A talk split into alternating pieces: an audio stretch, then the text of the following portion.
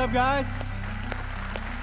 Man, so good, so, so good to be back with all of you. I want to welcome everybody joining us across all of our other locations online. Maybe you're joining us from another state, and uh, really, really good to be back with you. Uh, man, uh, we just had a great summer. Uh, we had some good time away with family. I had some time uh, where I, have shared this with you all in the past that uh, I never, ever want to serve this church or to preach and teach uh, from an empty tank, but always out of the overflow of my heart. And, you know, when you're running on fumes, that's just when you make really, really unwise uh, decisions. And so I just want to thank you guys for being the most encouraging church on the planet. I got so many text messages, DMs, emails from you while I was away, just encouraging me with that time with family. And then I was able to just get away uh, out, outside the pressure of like weekly teaching and just do some prayer and some planning and just seeking after God. Like, God, where, where do you want us to go over the course of the next year?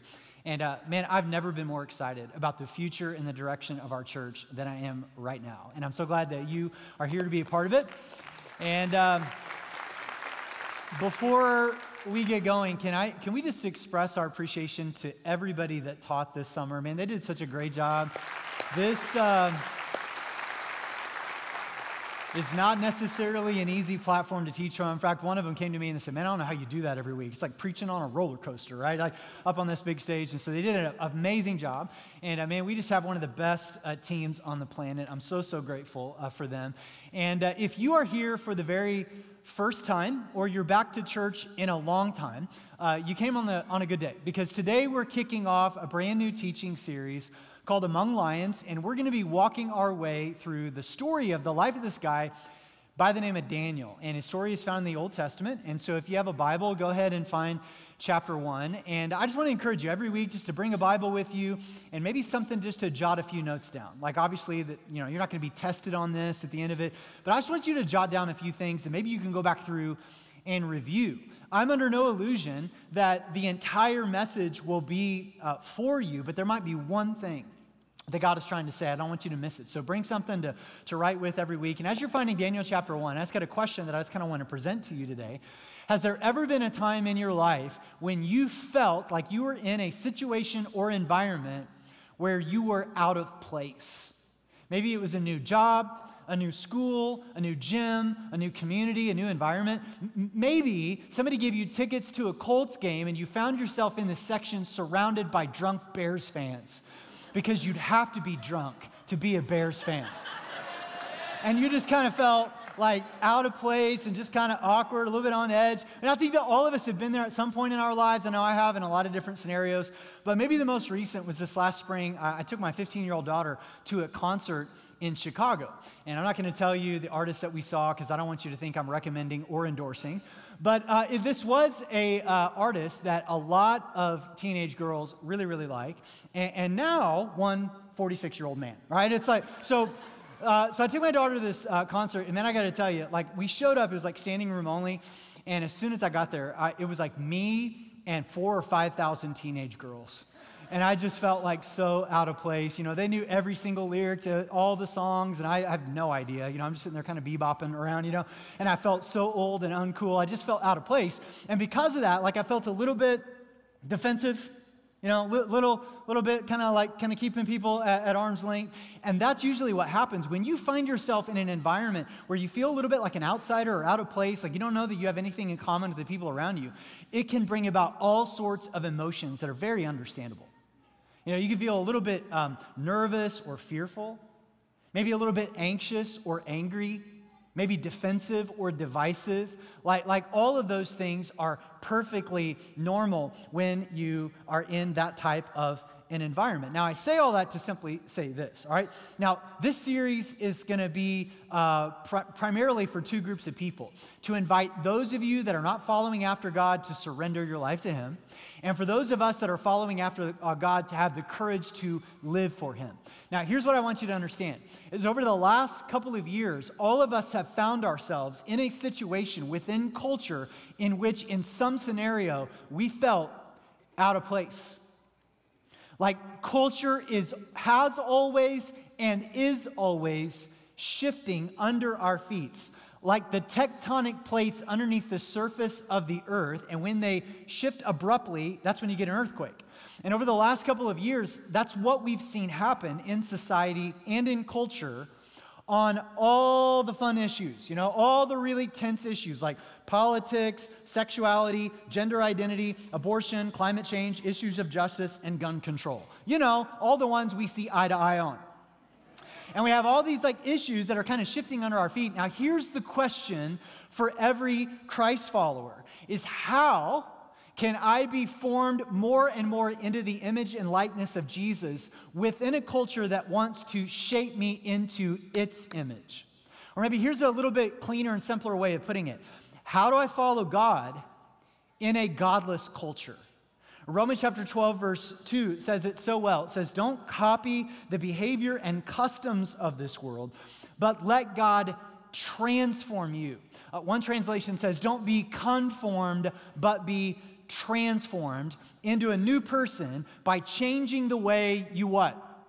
You think. So, so what that shows us is that it all begins up here. Like if you want to uh, affect the direction of your heart, then you've got to pay attention to what you're thinking, and what you're thinking is usually what you're exposed to. So, this is the perspective by which we see things. These are the thoughts that we have. This is the worldview that, that we end up developing. Now, when culture shifts, and it always has and it always will, there are three common responses that a lot of Christ followers can, can have. And, and the first is that we just like freak out. We just freak out. It's like we, we say things like, things can't get much worse. The world's going to hell in a handbasket. I don't have much hope for the future. I, I don't know what kind of world my kids and grandkids are going to grow up in. Now, please understand that I want to say this very gently but very directly is that Jesus promised us that would happen. Jesus said, In this world you will have trouble. But then what does he say right after that? He goes, Hey, but I want you to take heart, or that's another way of saying, have some courage because I have gone before you and I, have overcome the world. Jesus went to a cross to achieve victory for us on our behalf. So, what that means is that we can feel all kinds of things, but we don't necessarily stay camped out there. There should be no such thing as a pessimistic Christian. Thoughtful? You bet. Concerned about the world? Absolutely. Heavy hearted? Yes. But hopeless, defeated, and cynical? Man, no way. Because Jesus is, there should be a joy that is within us regardless of our circumstances. So, one was we can like freak out. The second is that we can just blend in. And this is happening more and more as we face pressure from society around us. And oftentimes, what happens is professing Christians, we just don't know how to respond to the questions or the statements that culture is shouting at us. And we don't want to appear like, you know, we've kind of got it all figured out. And so we end up conforming and we end up just blending in. And there's really nothing distinct about the way that we live our lives. But there is a third way. Like, well, we don't have to freak out and we don't have to blend in. The third way is that we can actually hold on to a faith that is anchored to the truth of God, characterized by the grace of God. And what that means is I'm going to live my life in a way that is different and distinct from the culture in which I live. Now, I said different and distinct, not weird and obnoxious. Like, we don't need any more weird and obnoxious Christians. We don't need other people kind of looking their noses down on others. We need Christians who would say, you know what, man, I am unashamed of the gospel of Jesus Christ. Man, I don't need to water anything down. I don't need to lower the bar, but I'm going to live my life in a real, vulnerable, humble, authentic way, knowing that that is the only way to earn a hearing in the lives of others. This is exactly the way Jesus lived his life. Jesus lived his life in such a way that people that were nothing like him at all really liked being around him. And Jesus didn't just blend in, Jesus called them to a different kind of life. And they were compelled to do it because they could tell there was something dramatically different about the way that he lived. So, how do we do this? How do we keep from freaking out, blending in? How do we live our lives in distinct ways? Well, nobody models this better than Daniel. And so, we're going to spend the next several weeks together looking at his story. Uh, when I was in uh, college, I uh, did an internship out on the West Coast, and uh, this was in the summer of 1997. and so I got into my uh, 1991 Pontiac Grand Am, may that car rest in peace.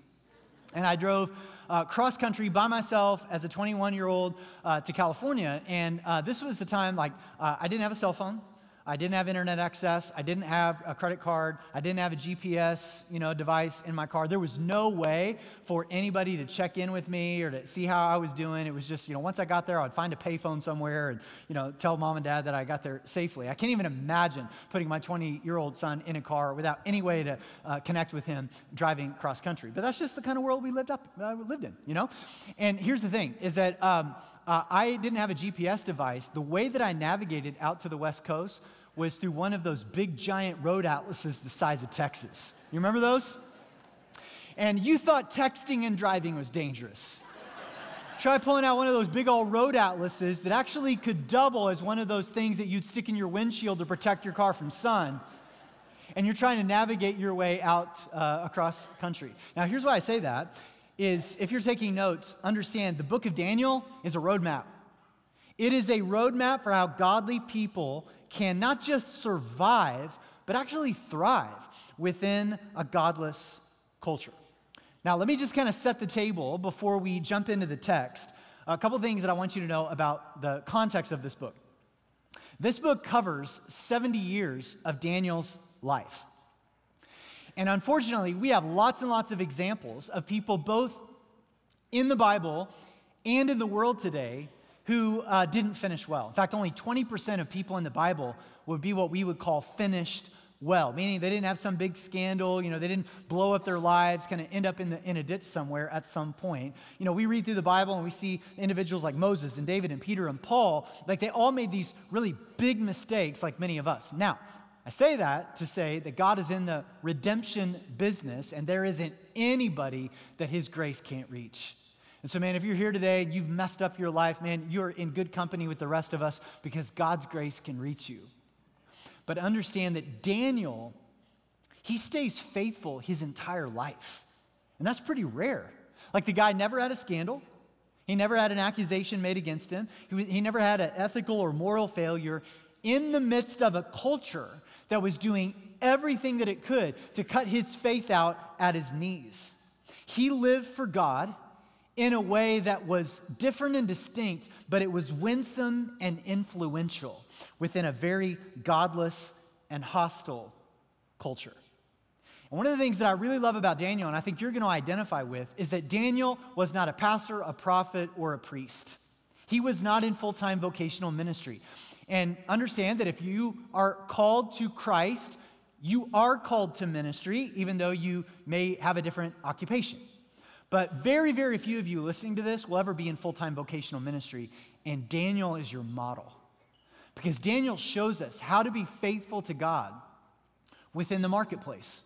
In fact, Daniel wasn't even just in the marketplace, Daniel was in a very, very corrupt political world, and his boss was a very corrupt politician by the guy by the name of Nebuchadnezzar.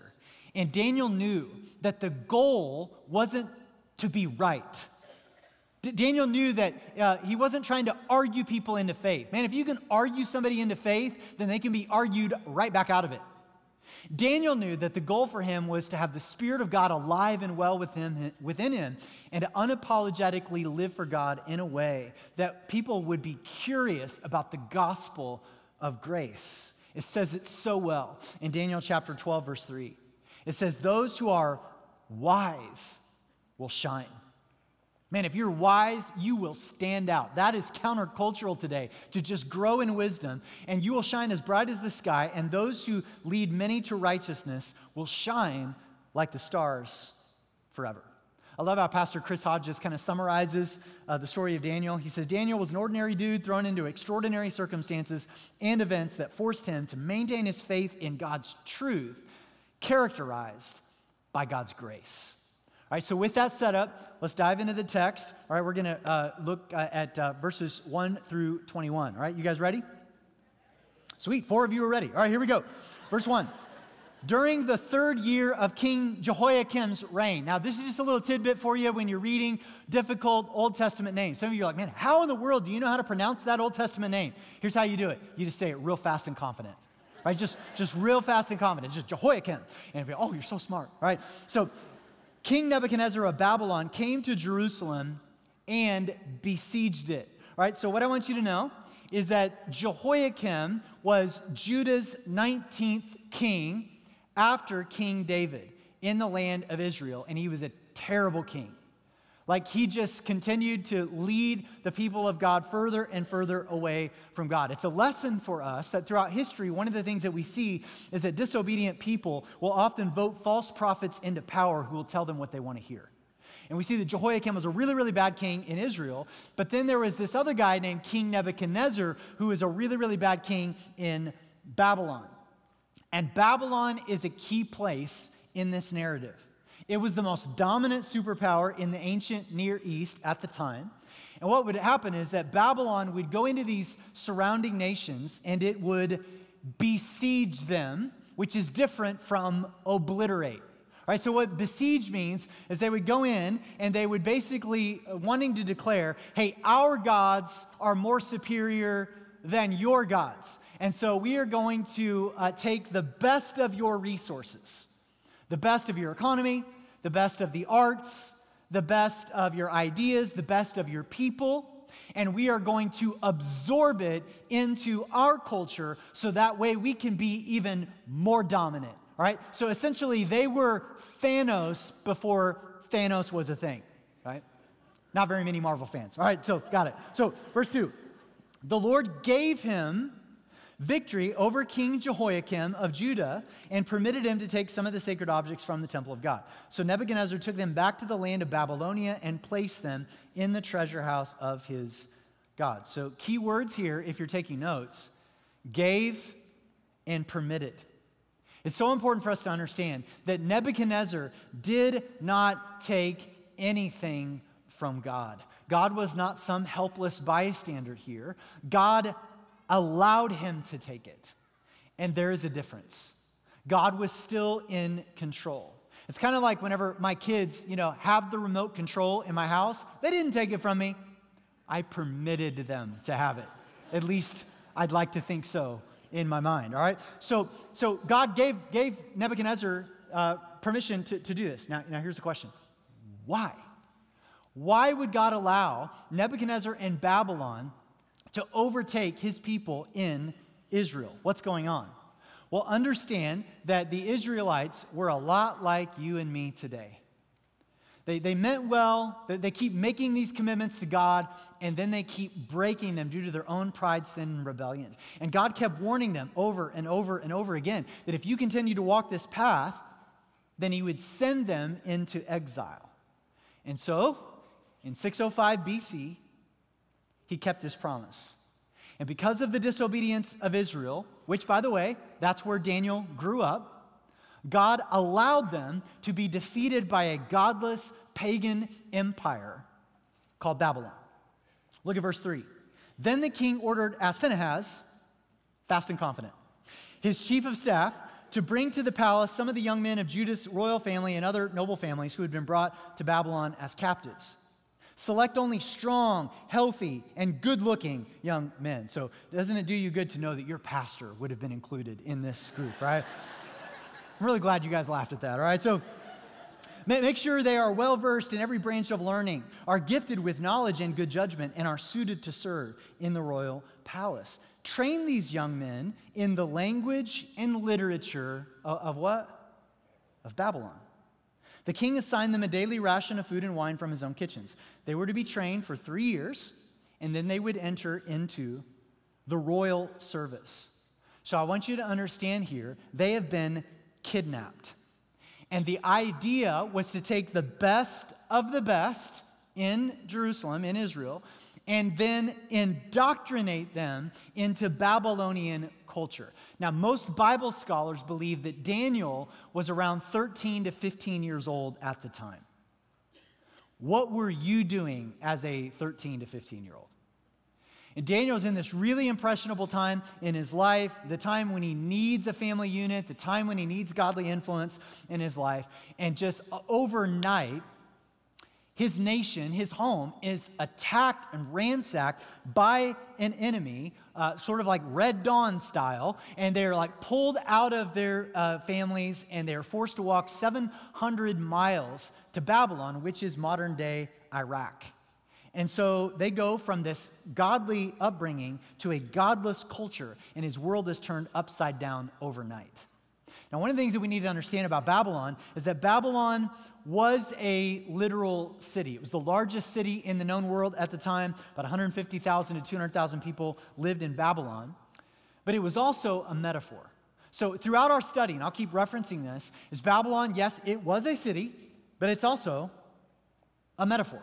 And we first hear about Babylon for the very first time in Genesis um, chapter 11, whenever the people of God, they get together and they're very, very rebellious and they think, you know what? I think we can be like God, which is really at the root of all of our issues, is I want to be my own God.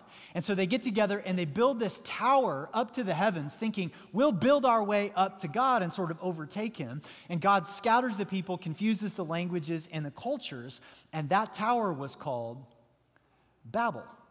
That's the first time we hear of this concept. Then we hear it again in the book of Revelation. So it bookends the Bible. And there are three chapters in Revelation that talk about Jesus returning and conquering some entity called Babylon. Now, there's some really, really crazy stuff that happen in the book of Revelation. You got like seven headed dragons, you know, eating babies and stuff. And it's just like, you read it and you're just like, man, this is so weird. Like, well, what are we, what are we reading here? Well, understand that Revelation is not all about a revelation about the future, but it's primarily a revealing, a pulling back of the curtain and revealing what has been going on behind the scenes throughout human history, even till today. And in chapter 14, verse 8, it says this Then another angel followed him through the sky, shouting, Babylon is fallen, that great city is fallen, because she made all the nations of the world drink the wine of her passionate immorality. So understand the literal city of Babylon was conquered somewhere around 5 to 600 BC, roughly 3,000 years ago, but it is repeatedly mentioned throughout the New Testament. They keep talking about it even though the empire was gone. Why? Well, because the spirit of Babylon lives on. It is a metaphor for a rebellious, pluralistic, antagonistic culture. Anything that is anti God. It is the kingdom that is built in opposition to God, independent of God where the kingdom of men are in charge and at the center. And Satan always uses secular governments, media, business, and, and economics to wage war against the kingdom of God. See, the Bible is not an old book that tells us what happened. The Bible is a timeless book that tells us what always happens. And the reason why it's so important that I share that with you is that in order for us to know how to live for God in the times in which we live, we got to understand our environment. You and I are exiles. We are just like Daniel. We are exiles in this, in this place where the spirit of Babylon is at work. Now, please understand that I absolutely love our country, right? Like hashtag America, right? I, I, I love our country. But understand this is not home, right? We're not trying to take back our nation for God. We're trying to live for God within a very godless place and time. We are exiles and we are waiting for Jesus to return one day to restore the new heaven and the new earth. We are ambassadors. So we've got to understand our identity in place and time to know how to live. So what happens is that Babylon takes these four guys and they put them into this Babylonian school. And the purpose of the school was not to educate Daniel and his friends about Babylon, it was to make them Babylonians. It was a social engineering project, it was reverse evangelism. They were trying to remove and erase anything about them that was distinct as young men of God and instill and download their values, perspectives, beliefs, and systems into their life. It was a three year school. And there were four strategies the spirit of Babylon used then and continues to use today to dilute and neutralize the image of Christ within us. And so, as I briefly walk through these, I just simply want to ask you to do a little bit of self reflection. Which one of these is at work in my life right now? Like, which one of these am I the most susceptible to? Right? The, the first one, Babylonian strategy number one, is separation. Right? Separation. They get Daniel and his friends 700 miles away from the godly culture that they grew up in. And the reason why is that you walk like who you walk with. So, this is why it's so important that you choose your friends wisely. This is so important that you find yourself in the right kind of community with other godly men and women who will provide wisdom and insight and accountability into your life. Because if I want to program you to live a new way, then all I got to do is get you away from the environments and relationships that brought you to God in the first place. You walk like who you walk with. This is why we do very dumb things when we are with other dumb people. Right? I speak from experience. When I was in college, there was this like creek that ran outside of campus, and we were kind of hiking one day. There was this train trestle about 20, 30 feet above the creek, and we were all standing up on top, me and my dumb friends, and one of them challenged me to jump without checking the depth of the water. And I did, right? And luckily it was deep enough that I did hit the bottom, but it was deep enough that I'm okay, all right? Didn't cause any permanent damage. But I look back on that and I'm like, that was so stupid. And it was because I was with other stupid people, and I was stupid, and we just did stupid things. This is why we say things like, what happens in Vegas stays in Vegas. Newsflash venereal disease always follows you home, all right? so understand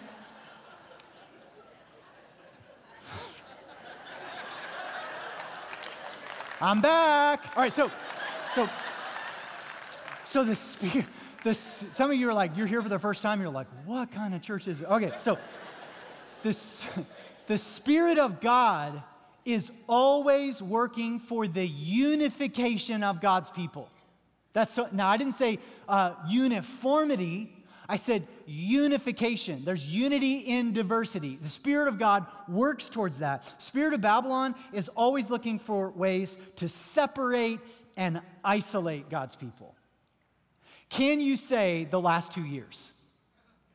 This is this whole idea of just getting, he knows, like, man, in, in, order to pick you and me off, just get you alone or get you with the wrong group of people. So maybe some of you, like, maybe you grew up in a really, really good church, went off to college, and you drifted away from the family of God. You got isolated from that environment. Maybe some of you, there's still, I, I run into people every week. They're like, oh man, you know, I haven't been back yet to church since uh, COVID, but you know, I'm planning to one day. And, and I understand there was lots of good reasons to maybe stay away from crowds because of all kinds of personal reasons.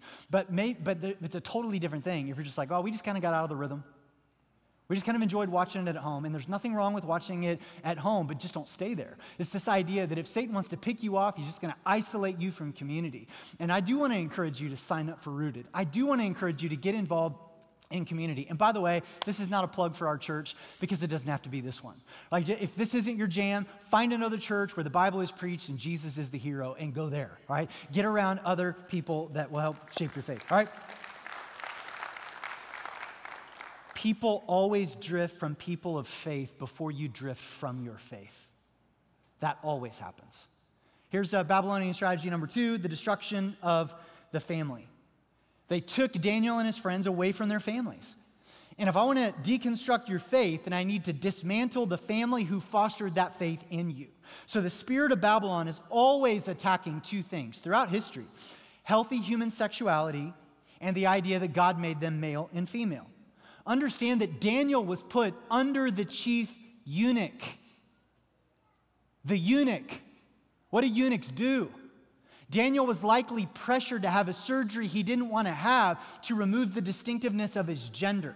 The spirit of Babylon says gender isn't binary, it's not X and Y chromosomes, it's more like a spectrum. But understand behind the spectrum is a spirit, the spirit of Babylon.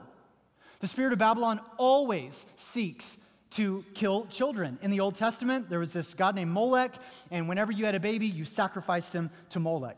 Fast forward to the Egyptian Empire, when Moses is born, the unholy spirits move Pharaoh to send out an edict to slaughter all the male children of God. You fast forward to the Gospel of Matthew. Jesus is born. The same spirit worked through this guy named Herod to send out an edict to slaughter all male children under a certain age in a particular region. You fast forward to Revelation, and the spirit of Babylon makes war against the offspring of the people of God. It is no coincidence, it is the same spirit And right now, we live in a very broken, divided, hurting society in which we have a lot of absent dads and a lot of overwhelmed moms.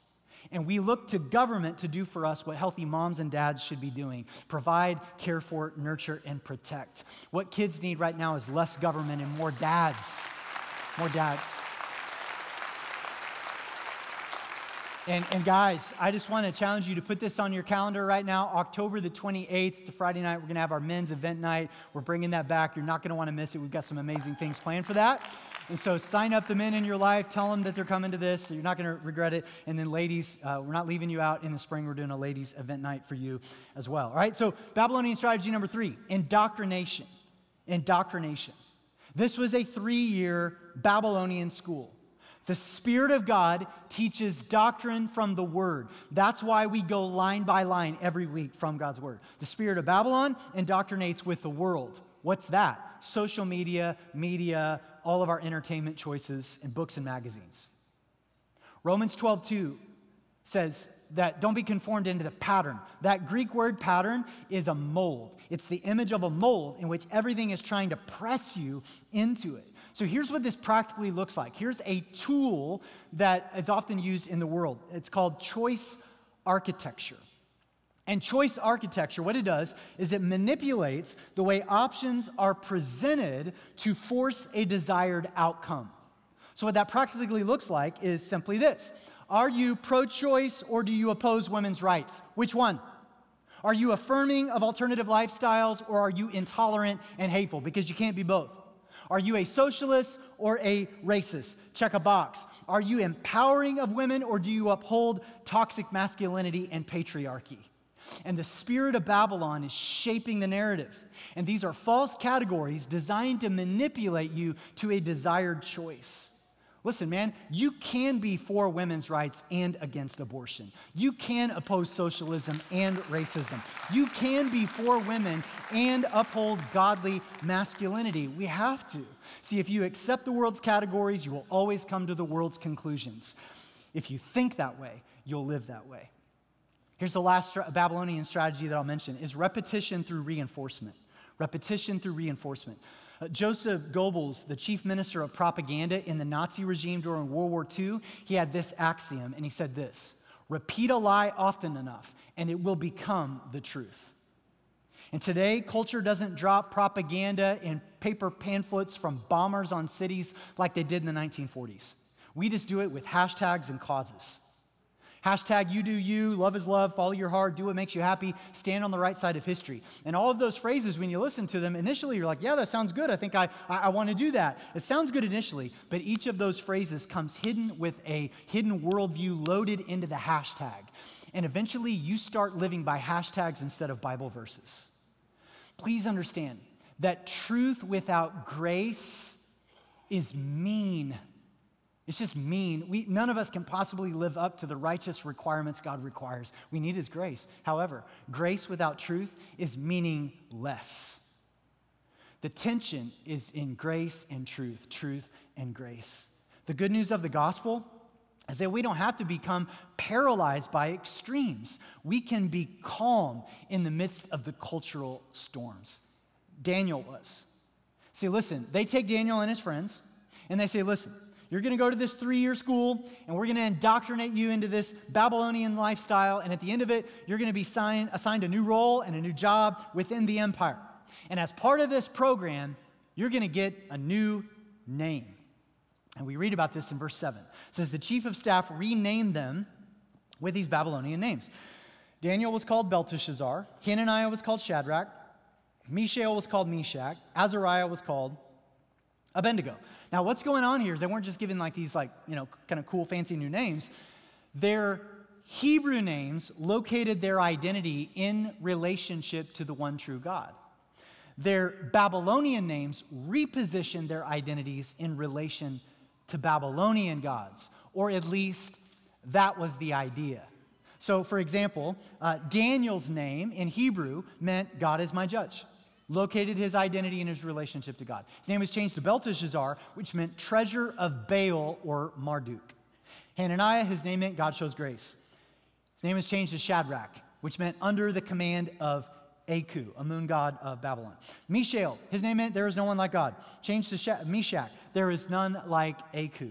Azariah, his name meant God is my helper. His name is changed to Abednego, which meant servant of Nebo, the Babylonian god of wisdom. Now, here's what I want I say all that to, to share this with you. I, I, I discovered this in my study, and I thought, man, this is so amazing. Throughout the entire book, Daniel never refers to himself by his Babylonian name, not one time. In fact, throughout the book, the writer of Daniel consistently spells the Hebrew names correctly and consistently misspells the Babylonian names. Just a little subtle misspelling all through the book. Now, for years, Bible scholars thought there was probably some sort of scribal error. And so, somebody, when they were copying the original manuscripts, they maybe got it wrong, and then it just got copied on down through the generations. And then a few years ago, we discovered the Dead Sea Scrolls which were like the original uh, copies. And in the, in the original copies, all the Babylonian names were misspelled, which meant that it was done on purpose. That is so punk rock, man. I love that so much. But this is like this like very subtle way of Daniel just being like, man, just like forget I'd say something stronger, but I'm preaching. Forget those Babylonian names, right? Forget those Babylonian names. See, here, understand this. This, this cultural engineering project failed miserably. It didn't take. Daniel and his friends, they held on to their distinctiveness and did not compromise their faith. And the reason why is because Daniel recognized what they were trying to do. He was aware of the strategy. The question is are you and I? When among lions, how do we not just survive this, but how do we thrive in it and actually be a compelling influence to others for God? Well, look what it says in verses 8 and 9. It says, Daniel was determined not to defile himself by eating the food and wine given to them by the king. He asked the chief of staff for permission so, so understand, yeah, he's being kind of subtly defiant with the name thing, but yet he's still being respectful. Like he, he goes and he, he asks for permission not to eat these unacceptable foods. Verse 9 Now God had given the chief of staff both respect and affection for Daniel. I love that. The way that Daniel had been living his life, the chief of staff respected him and he had affection for him. And God granted that as well. So, so God's highly, highly involved as Daniel lives his life. Now, Daniel asked if he and his friends could order from a different menu because they resolved not to defile themselves. He was the you know, gluten free, soy free, dairy free, joy free kind of life, right? That, that's it, that was him. And any of you that have ever had to prepare a meal for a group of people, like it's always such a wonderful thing when they all ask to order off a different menu. But Daniel comes in and he says, Hey, hey listen, like uh, I've got a request. And I love that about him. Like he didn't like uh, resort to social media and blast his boss. You know, he didn't start gossiping about him. He didn't yell at him. He went to him directly and he went to him privately. And he said, Hey, uh, could I have permission to order off a different menu? In, in other words, for our context today, we could say, Hey, man, like I'll go to your school, I'll work your job, I'll take that salary, but I will not compromise my devotion to God. I will work unto the Lord, not unto men, because the Lord is maker of heaven and earth, and his words will never pass away. So, what about you? So, the chief of staff, what he does is he expresses his concern back to, to Daniel. And he says, I'm afraid. I'm afraid of the Lord the king, he's talking about Nebuchadnezzar, who has ordered that you eat this food and wine. And if you become pale and thin compared to the other youths your age, I'm afraid the king will have me beheaded. Now, this says something about me. If I'm Daniel, I'm thinking, thanks for the idea right? I'm just gonna like starve myself and look real, I'm gonna punch myself in the face and not shower and look really, really awful so that way you lose your head. But thankfully, your pastor is not in the Bible, and Daniel is. And here's how Daniel handles it. Verse 12, he says, Well, you know, I understand that. Hey, please test us. Please test us for 10 days on a diet of vegetables and water. And at the end of the 10 days, just see how we look compared to the other young men who are eating the king's food, then make your decision in light of what you see. Just a couple of things I just want you to know. This is not some sort of Holy Spirit filled keto diet. This was the idea that um, Daniel was like, hey, we can't eat anything defiled. The other thing I love about this is that Daniel was basically making this decision. It's really up to God to come through to actually, uh, you know, supernaturally, these guys are going to look healthier than the other guys in the Babylonian program. Look what it says in verse 14. The attendant agreed. He agreed to Daniel's suggestion and tested them for 10 days. At the end of the 10 days, Daniel and his three friends looked healthier and better nourished than the young men who had been eating the food assigned by the king. So after that, the attendant fed them only vegetables instead of the food and wine provided for the others. God gave these four young men an unusual aptitude for understanding every aspect of literature and wisdom. And God gave Daniel the special ability to interpret the meanings and visions of dreams. And we'll actually see more about that in the weeks to come. Verse 18 When the training period ordered by the king was completed, the chief of staff brought all the young men to King Nebuchadnezzar. The king talked with them. I love this. No one impressed him as much as Daniel, Hananiah, Mishael, and Azariah. So they entered the royal service. And whenever the king consulted them in any matter requiring wisdom and balanced judgment, he found them 10 times more capable than any of the magicians and enchanters in his entire kingdom. Here's what I want you to see the minute that Daniel decided who he was going to be, the minute Daniel drew that line in the sand, is when God went to work. So here you've got this guy, a king named Nebuchadnezzar, who does not believe the same things that Daniel and his friends believe. He does not um, submit his life to the same God that they've submitted to. He does not share their same values or their political convictions. He does not see society through the same lens that they do. And yet he was so impressed with them. And he saw their wisdom and balanced judgment. And he invites them in to have a platform to influence not only the Babylonian culture, but even his own life. And so I just want to share with you two real quick things, and then I'm going to be done. Here's what we learned from Daniel and his friends. Number one, we need to remember that right now, no matter how crazy this world is, God is in control of who is in control. We just got to remember that. God is in control of who is in control. The Bible word for that is sovereign. And every time I see that word sovereign in the scriptures, that is just shorthand for this God's got this. Like, God's got this. Like, I know, like, things seem crazy right now in the Ukraine and Russia. Man, God's got this. Like, I know right now, like, our political world just schemes to continue to get divided and divided. And there's all these issues, and there's the economy and gas prices, and I've got this issue in my marriage, and this thing going on at work, and I got this health thing I can't quite fully figure it out. And we just go, man, God has got this. Now, I want to say this with one caveat. I don't mean that as a cop out. I don't mean that to say that as well. You know, I don't really need to work hard on my marriage, or I really don't need to go to counseling, or I don't really need to, you know, really kind of show up fully because, you know, God's got this. You know, that's just lazy. No, we, we, we show up, we take full responsibility, we work hard for the things we have control of. The things we do not have control of, that's when the sovereignty of God kicks in. We're like, man, I just don't have control over that. So I'm not to let that erode my joy. I'm not to make that, I'm not to become cynical or bitter. I'm just to recognize that God is ultimately in control. And when we gather weekly like this, it is just an exercise in resubmitting that control back to Him. Here's the second thing, all right? God still loves Babylon, even though Babylon does not acknowledge God. We've got to remember who the real enemy is. The enemy is not culture. The enemy is not some talking head on TV. The enemy is not somebody who has a different system of belief than you do. The enemy is the principalities and powers behind this dark world, the spirit of Babylon. And so anytime I'm, you know, sort of tempted to be divisive or defensive or angry or hostile or mean spirited, I just got to remember this Jesus went to a cross for them too. And man, but by the grace of God, I don't stand a chance. Like, I have no hope. And that ultimately my sin and my pride and my rebellion has offended God. And yet God didn't give up on me. And maybe, maybe right now, hey, if you're to clap, just commit. All right, just, all right, there we go. Maybe right now you, you find yourself in the midst of a very hostile work environment. Maybe you're Maybe you feel like you're the only Christian on your dorm floor, in your school. Maybe you're um, in a marriage and maybe your spouse isn't a believer. Maybe you find yourself, you just got, you got friends and family pressuring you, shouting questions at you you don't know how to answer.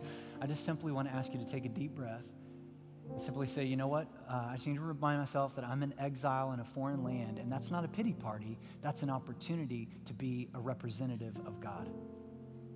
And so I'm not going to freak out, and I'm not going to blend in. I'm not going to play by their rules. I'm not going to be defined by their categories. I'm going to be defined by my identity as a child of the King. And I'm not going to allow that to erode my joy and my peace because God still has us here on this earth, in this nation, for a reason. Not to hunker in a bunker, not to lob like holy grenades, you know, into the other camp, but to simply be salt and light, to simply stand firm when we are among lions and recognize that it is His Spirit at work within us. And so today, I just want to simply invite two groups of people. Maybe, right now you're, you're here today and you're realizing, man, I've drifted from this. Like, I've, I've kind of bought into all four of those strategies of Babylon. Like, I've gotten separated from the kingdom of God, and I've kind of bought into some of the hashtags and the categories. And, and uh, I, I re- realize that I've drifted away, and I just need to come back to the foot of the cross once again. And listen, uh, God is ready and willing to receive you no matter how far you've drifted, man. Is one of the greatest things ever, just to recognize that His grace continues to reach you right where you're at. See, you've got three categories of people in the book of Daniel. You've got the people of God, you've got the people of Babylon, and then you've got the people of God who end up living Babylonian. And those are the confusing people. And maybe you're in that third category. And maybe you see, you know what? I've lost my distinctiveness, I've lost my saltiness, and I need to come back to the king. Here's the second invitation. Maybe you're here today and you're like, man, I had no idea this is what it was. I just thought this was some sort of a religion where I just had to clean up my act and do a whole bunch of good things and God would receive me and love me. It's the exact opposite. God receives you and loves you by his grace and the sacrifice Jesus made for you on a cross. And because he walked out of that grave, you can have hope beyond yours. And right now, you can become a brand new person today. You just simply recognize your sinfulness, you give it to God, and ask him to make you a new person by his Spirit. And man, if you're willing to do that, we would love to just come alongside you and help you know what your next steps are because we are all in this together as exiles living for the one true God in a world that doesn't know him. And so we need to represent who he really is. Father, we come to you right now, and I just pray that in our course of our study of Daniel in the coming weeks, that you would just do a transformational work in each one of our lives and in the life of our church. We need this now more than ever. So help us to be unashamed of the gospel. Help us to really uh, show up fully present, asking you to start with our mind, the way that we think, to fill our lives with your word so that way we can discern the culture around us.